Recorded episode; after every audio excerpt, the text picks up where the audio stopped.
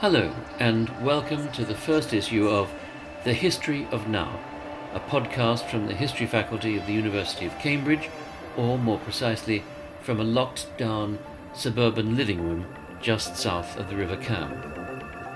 I'm Chris Clark, and today I'm talking with Adam Tooze, Kathryn and Shelby Cullom Davis Professor of History at Columbia University in New York. Adam is the author of a number of celebrated books but the most pertinent for today's discussion is his famous study of the global financial crisis of 2007 8, Crashed How a Decade of Financial Crises Changed the World. And before I speak with Adam about the economic dimensions of the coronavirus crisis, let me say that we're operating for the moment under narrow technical constraints, so I ask you to forgive the appalling quality of the audio. Adam, when historians try to think historically about the great events of the present, they often face a choice between two options. One is to align current phenomena with analogous precedents, the other is to foreground the novel, distinctive, and unforeseen features of our present predicaments. Where do you stand on that spectrum? Well, I'm I'm squarely on the on the latter side, on the second of your two options. I have been throughout really my career as a historian. I'm I'm a modernist. I, I believe in, and I the way I view the world is as a you know one upheaved by gigantic discontinuity, uh, which I see as generative of dramatic novelty. I I find nothing um, less surprising than the fact that we are now confronting yet another shock, which is indeed unprecedented. Mm. Um, to make that kind of claim, however, of course, the the you need to draw on um, to the best of your ability, uh, you know, the, the, the range of previous experience, so as to be able to to underpin that claim with with with some kind of database, if you like, to, to for want of a better word, and um, certainly measured against the standards of what we saw in 2008, which itself was measured against the standards of the late 1990s financial crises or the turmoil of the 1970s, or of course the Great Depression of 1929. Uh, what we're facing right now, on literally a day by day, hour by hour basis, in really not just the major economies of the world, but the entire world economy, um, does indeed seem unprecedented. And in what ways is it unprecedented? I mean, it's true that um, public figures in the United States have, uh, some at least, have been uh, turning to to your book, to Crashed, as a kind of script for reading the current crisis.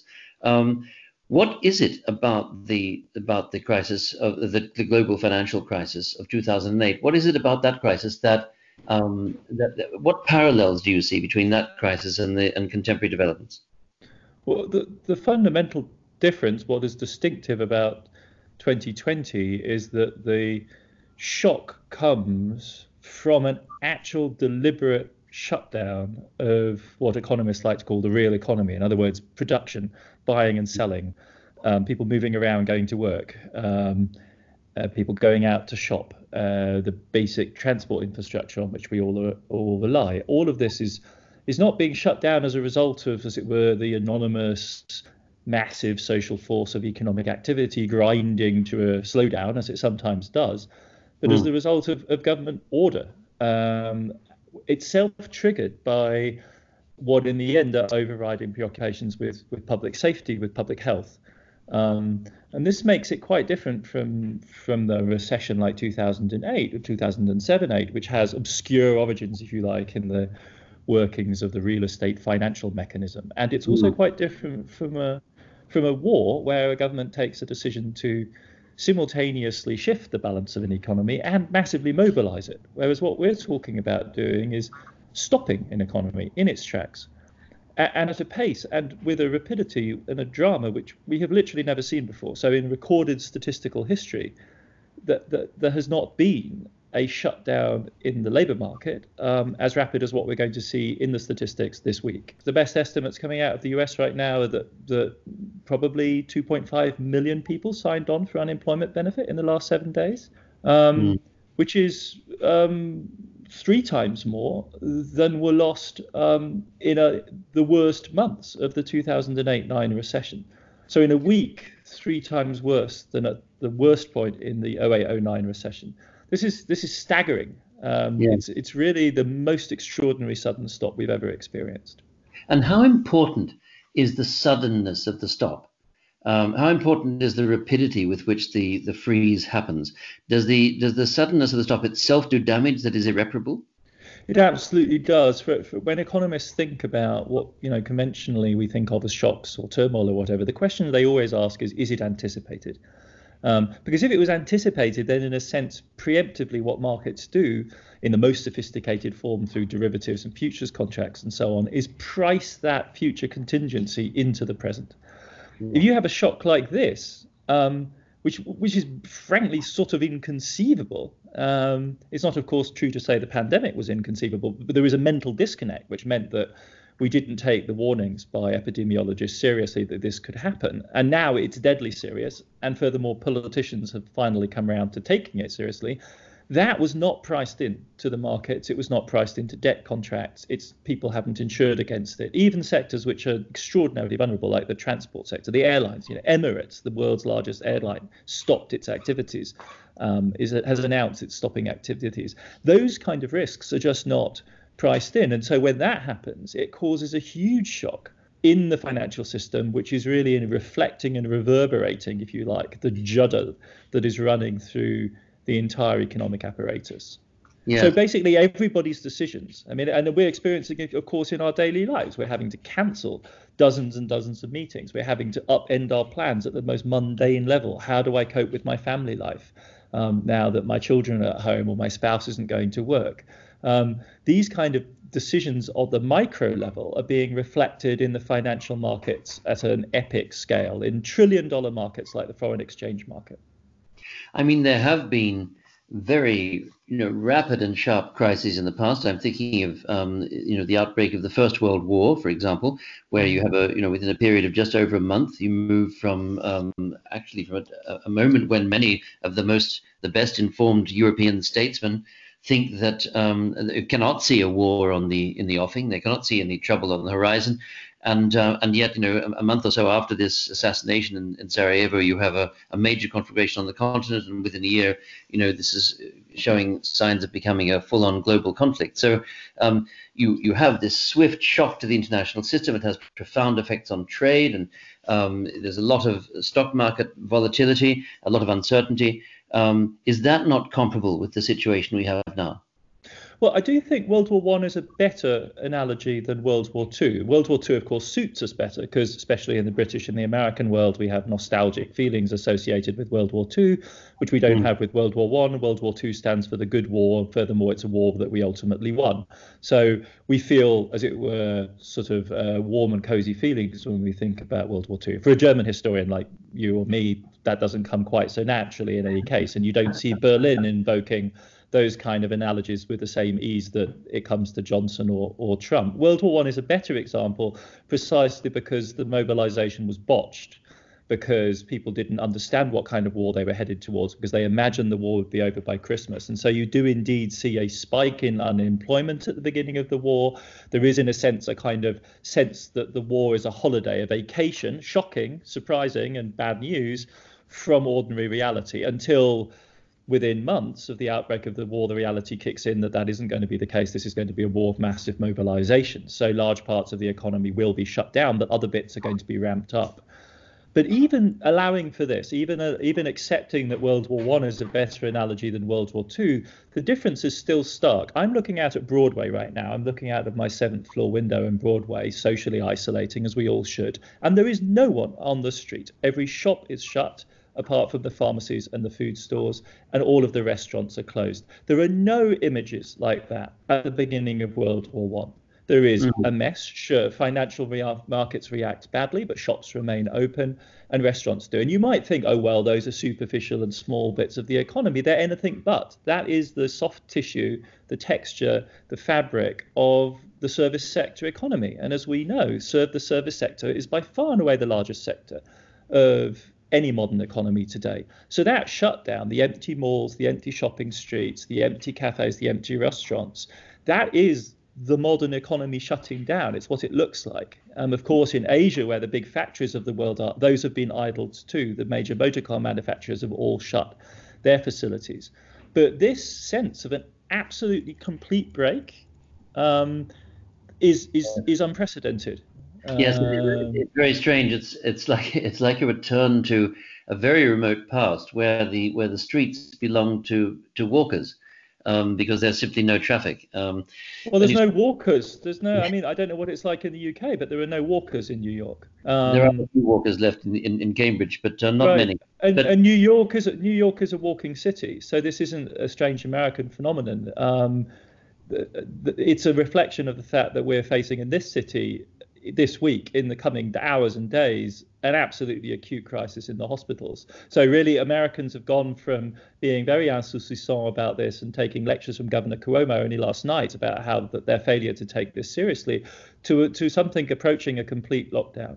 Very, very interesting. I mean, I'm just thinking now if, if we if we you know you've been talking about how to situate the the current crisis in the context of a chain of, um, of financial disruptions from the past, and that's one way to make sense of them as an historian of the of the current crisis as an historian.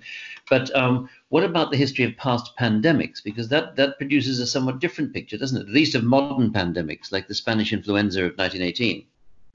I think the the big difference here is the capacities of modern government. I mean, and the implicit promises that have been made, right? I mean, the interesting thing about this crisis is that it isn't a plague style crisis. People aren't going to fall down dead in the street. Um, no. a, a country going through what is clearly an absolutely traumatic, convulsive experience like Italy right now, which is coming our way in the UK and the US as well, will be kind of eerily quiet. Um, this isn't this isn't uh, a plague spreading in the manner of, of, the great early modern plagues, where there will be you know carts rumbling through the street asking us to bring out our dead. The the death will be concentrated, um, if we're fortunate at least, in the big medical centres. It is, and it's the disruption that's going on there, their complete inability to cope, which in the most extreme cases in Wuhan did indeed spill out into people dying in their apartments and having to be their bodies having to be retrieved later on. But there is a, to my mind, that the fascinating thing about this crisis is it's sort of a second order crisis. I mean, it isn't the deaths of hundreds of thousands or even millions of people that really per se is the disruptive thing, because the people who are dying, this isn't the AIDS epidemic of sub-Saharan Africa in the 90s, where the productive young population was dying and where people were literally wasting away by the side of the street. Um, this is a crisis that is going to unfold largely, at least if it remains, you know, within Italian scope. And of course, there are even worse scenarios. But let's just assume it does. It will unfold within the innards, within the interstices of the welfare state, of the national health services, or in the American case, this ramshackle privatized system that we have.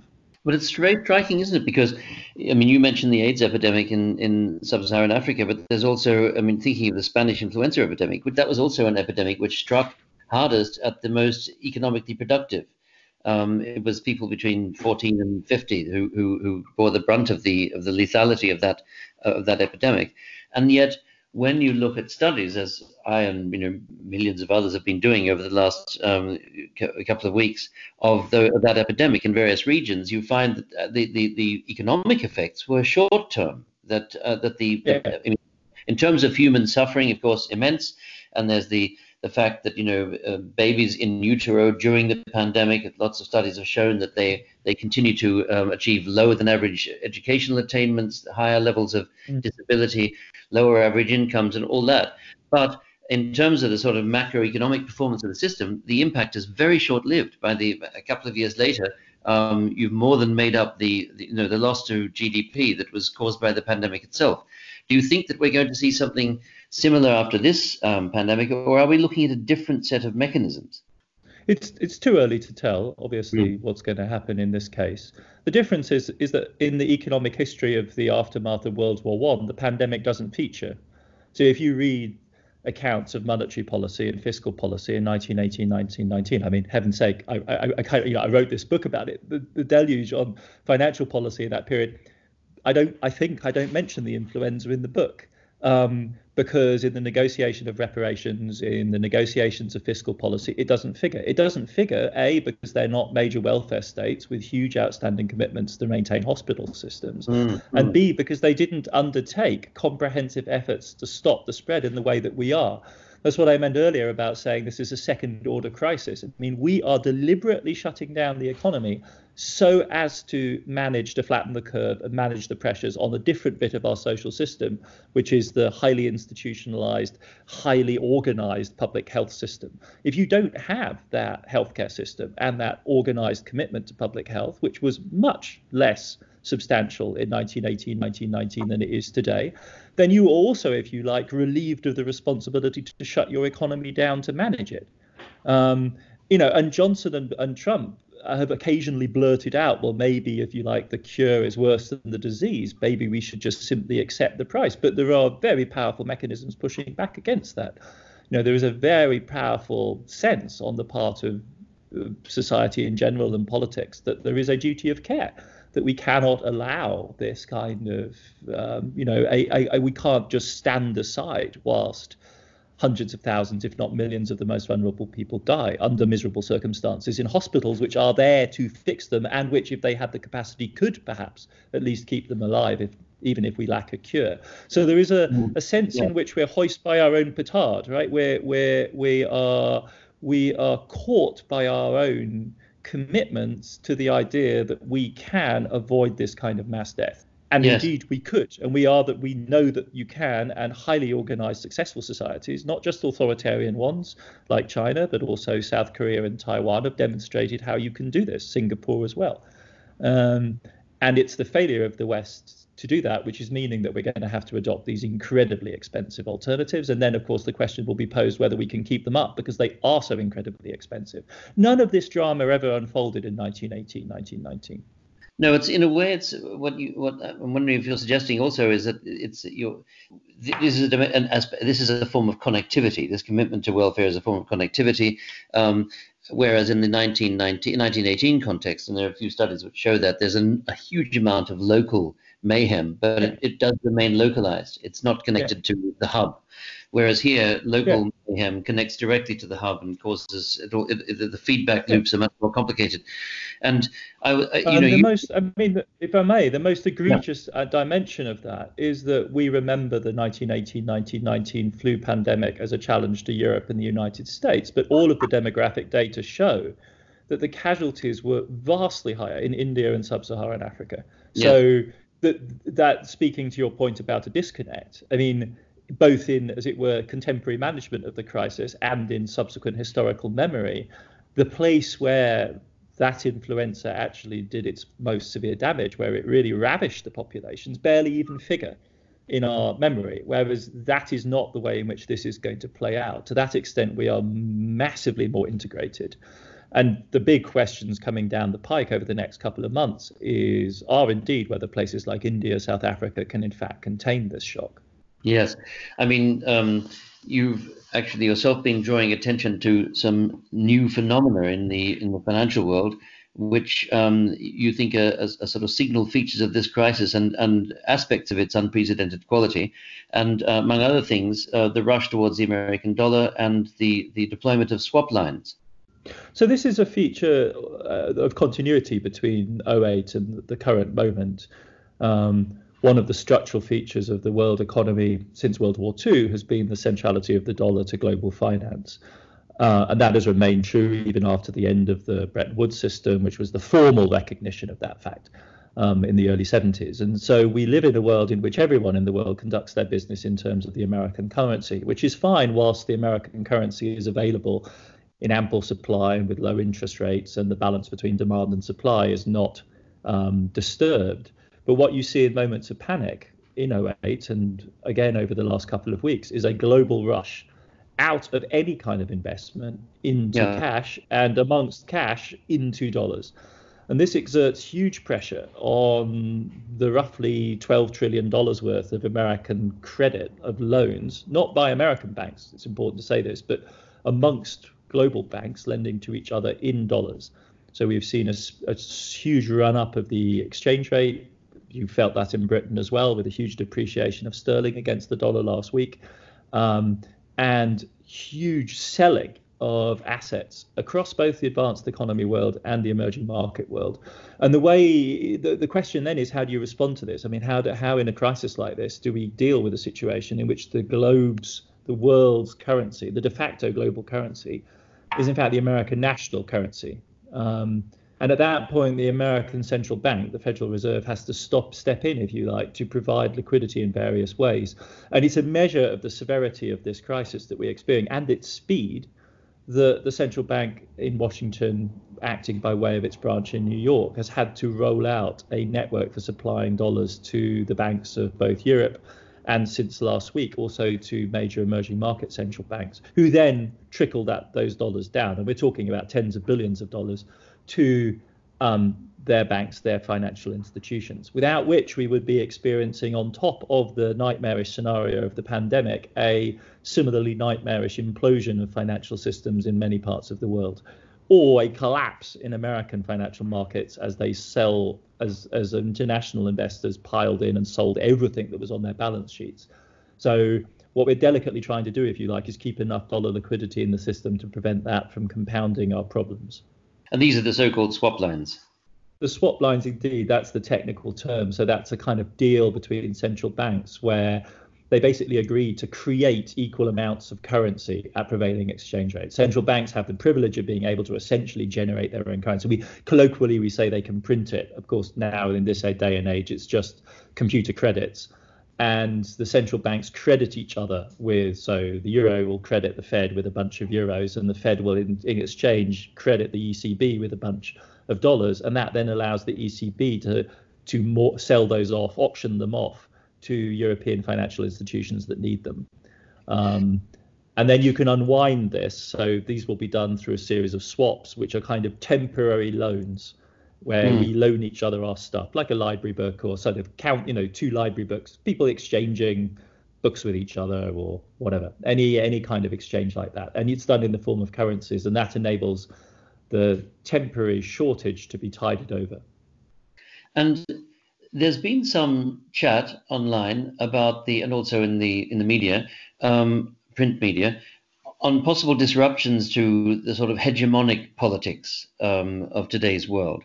Do you see any potential of that kind in the current crisis? Yeah, I mean, I think, um, I mean, I've been struggling with this question for, for many years now. Um, one of the guiding kind of threads of, of, of, my interest in modern history has been the question of America's more or less overt influence on global power.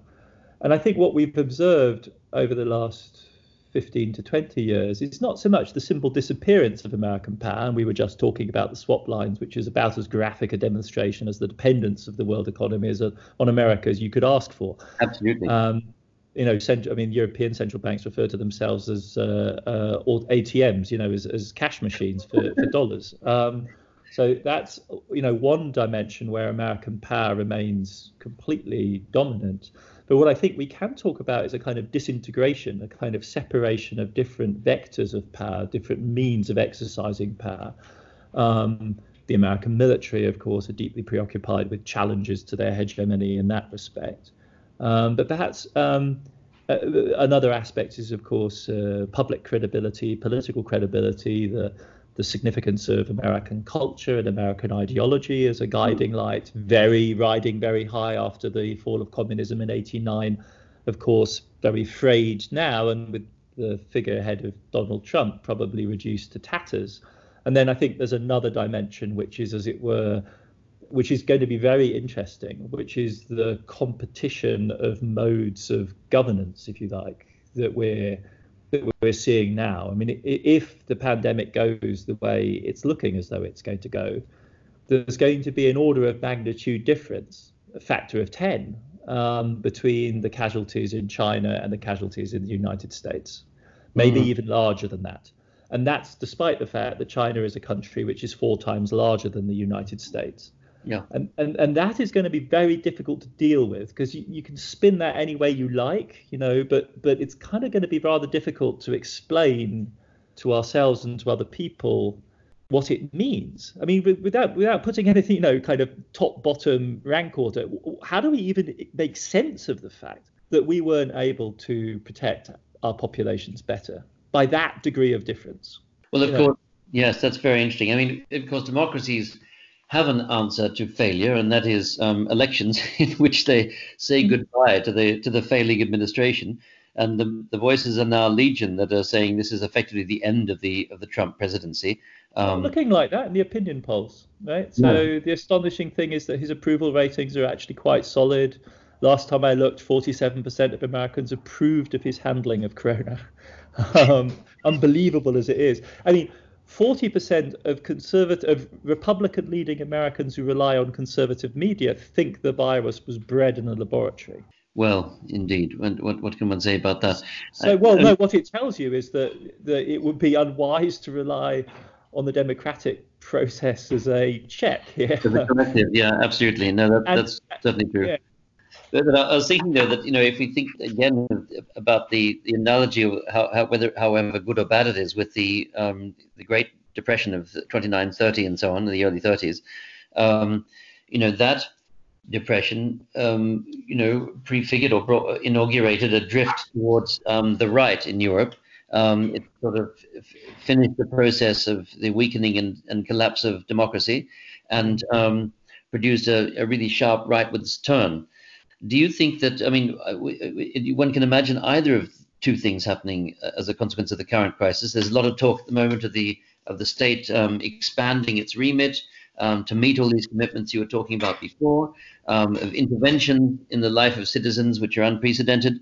Um, some have spoken of a revival of the social democratic project. Uh, on the other hand, the virus or the pandemic itself is a, you know, seems like a vindication of arguments against globalization, arguments about, you know, the strengthening, fortification of national boundaries, uh, and so on. So that would suggest that it might produce a kind of lurch to the right. Do you have any thoughts about that? Well, I think I think at this stage, what's clear is that if you have a state competent like that of South Korea, able to deploy technology, listen to its experts, act rapidly, and South Korea is a vibrant democracy.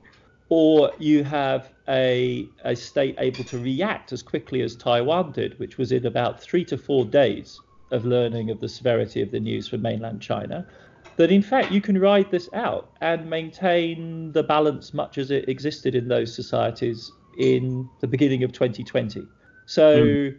I, I, am a little cautious at this stage as drawing the conclusion that you know there needs to be some huge upheaval simply also because i'm skeptical about the possibility of mobilizing mass political support behind that i think yeah. what the what the crisis clearly demonstrates is the huge significance in terms of life and death if indeed you care much about the life and death of highly unproductive relatively vulnerable populations um, of maintaining effective public health apparatuses, of building the surveillance capacity, having reserve capacity in hospitals, and so on. Yes, in, providing in a, you can, yeah. In, in a very interesting article you, you, you wrote for the Guardian, you made the point that the that axiom, you know, the Clintonian axiom, it's the economy, comma stupid. Um, you know, it has has passed its use by date. It no longer seems so plausible or so so impressive. Yeah, yeah, indeed. I mean, I think if you if you look at if you witness the the, the actions of governments around the world in shutting down their economies so as to make the public health crisis uh, manageable, it's difficult, I think, to draw any other conclusion. That doesn't mean, of course, as I also say, that the economics doesn't matter to the genesis of this crisis. It shapes how much we spend on public health, and you know, it shapes the channels through which this virus spreads. And on the other hand, as soon as you've made the decision to go for one strategy or the other in managing the crisis, all of the economics kicks back in again, if you like. But the public health decision supervenes. It is the it is the regulating principle, one way or the other. Um, and I mean, in you know the, the British case I was thinking of was of course the, the first, as it were, to demonstrate the untenability of a position which essentially prioritised the maxim of staying open for business. It just wasn't viable to continue that way. But I think there's another test coming on the reverse slope of this, which is having attempted a lockdown and seen the spectacular consequences that has and the extreme difficulty of containing those consequences, how long can we keep the lockdown up for? Now, in the Singaporean case, in the South Korean case, in the Chinese case, because they put the hammer down, mm. because they contained this, that trade off is manageable. The dance that they get to perform subsequently is, in fact, a manageable one we may be facing incredibly unattractive trade offs by comparison in the West because we allowed the pandemic to run out of control to a far greater degree than ever happened anywhere in Asia so far. Um, you know, because after all, think about China. They contained it within a single province the size of Italy in a country four times the size of, you know, uh, four times the size of the United States. So that means that you have strategic flexibility because you've contained it in one region, Italy, and then you can pour resources in from the rest of that gigantic country, contain it, and then manage the recovery in the rest of, the, of that society and feed those resources into reconstructing the place hardest hit. We've lost that capacity because, mm. just to take Europe, the crisis is everywhere. Yeah. So for us, the trade offs are much worse. And they may indeed include trade offs with very substantial economic damage and then absolutely horrendous casualty figures as well. Those may nevertheless appear to be worth bearing because the economic disaster is as bad as it really is looking to be, which is why Trump is tweeting, you know, we give this two weeks and then see how we do. Well, Adam, it's been fascinating to talk to you about this crisis and to think about it in um, the way that historians think about the history of now and uh, I hope we can come back to you as the as the crisis unfolds over the coming weeks. Of course, it'll be a pleasure.